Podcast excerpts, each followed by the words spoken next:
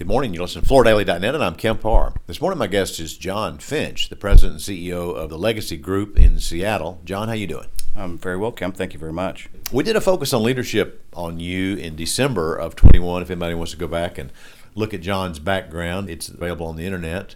You were a firefighter for a little while and then decided to get into business, right? I sure did. Yeah. My wife and I were uh, dating at the time, and wife for 27 years now. We were dating at the time, and at the moment, she said, "You know, well, you're not as motivated as I think you might should be." So she she broke up with me for about a week, and that's when I started the business because I got so I was so sad. I was like, "What am I going to do with the rest of my life? I need to do something besides be a fireman." So, hence, I started the business. And I think if you look at the history of the Legacy Group, you have a kind of a workplace focus for a little while, which we all know now is thanks to COVID and and work from home. That's not as strong a sector, so you've had to uh, diversify, haven't you? Yeah, we've diversified. We've always been in furniture and flooring for the most part. However, um, we saw the biggest uh, come back in 2022 uh, from COVID. We uh, started in 2021, came back pretty strong. 2022 was our best year. The actually end user workplace has been quite strong for us with regard to occupied office refresh, where we do lift install, uh, where furniture customers are wanting to refresh their spaces in preparation for people to come back.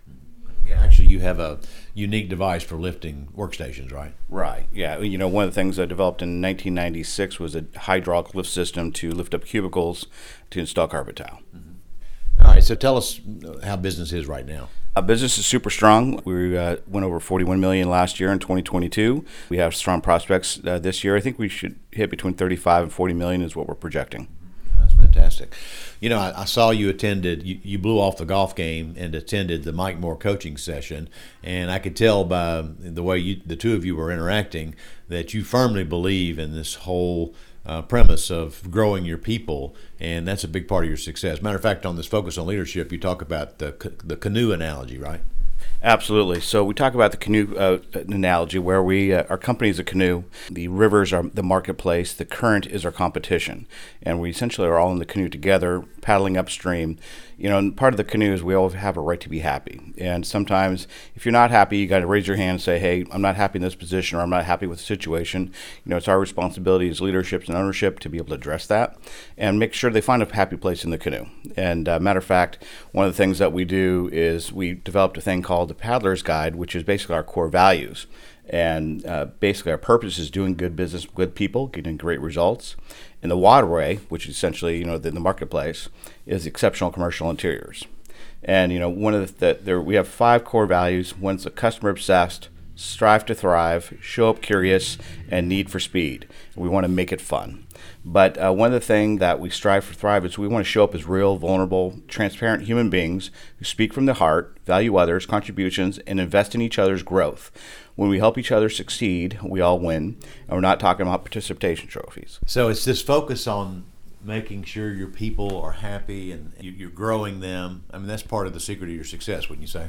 Absolutely. You know, 100% invest in the people and, and their success and making sure that they do have the right place in the canoe, essentially. We absolutely invest in uh, their continuing education. Uh, we do skip level, I do skip level meetings with every employee in the company to ensure I'm understanding how they're doing, what their career path is, what we can do to support them outside of their direct manager. What are some of the challenges you're facing now in the marketplace?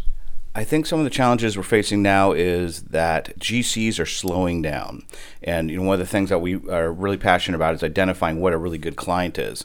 And when a good client, you know, they appreciate the value, uh, they're busy, and when they are busy and they appreciate the completeness of accuracy and a quick award. However, right now, uh, some general contractors are not as busy, so they tend to spend more time analyzing bid results, getting more proposals, which can, can, can make a more competitive marketplace the, the people that you get most of your business from, they're pretty loyal to you, and, and absolutely. We've we've had uh, longstanding customers, uh, large Fortune 100 corporate companies, customers. We've had them for over 20 years.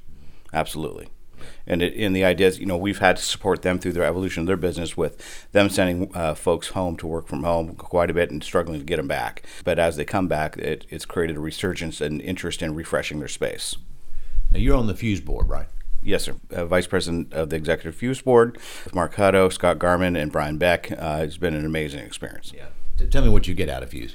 you know that only we meet once a year as a whole entire fuse organization and it is absolutely invaluable so everything we do here i'm talking to people that have a $2 million business and people that have a $150 million business it's fantastic to get the, the experience and the interaction with folks here so i mean you come here i'm sure you have challenges that you want to try to find people that can help you solve them right Absolutely. You know, it's it's all about best practices. So when uh, we had an opportunity to get up yesterday and talk about best practices, it was a great opportunity to really share with the the whole body about what we how we do it and how we found a good way to deal with it. You know, we talked about qualifying opportunities and what's a good customer, what are the criteria we define as a, a, a good opportunity and whatnot. But then we had others who talked about best practices about getting their suppliers and their their folks together and making sure they can make those connections with the suppliers. Because a good thing that we love about Fuse, I certainly love about Fuse is that we really focus on strengthening a relationship with the manufacturer and supplier. This labor issue keeps coming up, and uh, it's, it's, it's hard to find good trained craftsmen that know how to put flooring in. How are you overcoming some of those issues? you know, we've developed a pretty robust in-house labor training program with our folks to make sure that the fo- we are looking for people who are just great people and training them up because finding experienced installers is becoming less and less where they're retiring out. There's just not as many of them. So we've got a program put together where we train them up. And so, where do you target some of the prospects? Are you going looking for waiters or uh, from that industry, or where? Nine times out of ten, actually, it's general contractors is what we're going after, where they have project engineers, superintendents, uh, carpenters that are looking to get out of the, their super or the GC business, and they've been amazing uh, hires. All right, John. Well, thanks for giving us an update on what's going on with the Legacy Group based in Seattle. Again, been talking to John Finch, the president and CEO, and you've been listening to Kemp Harr and FloorDaily.net.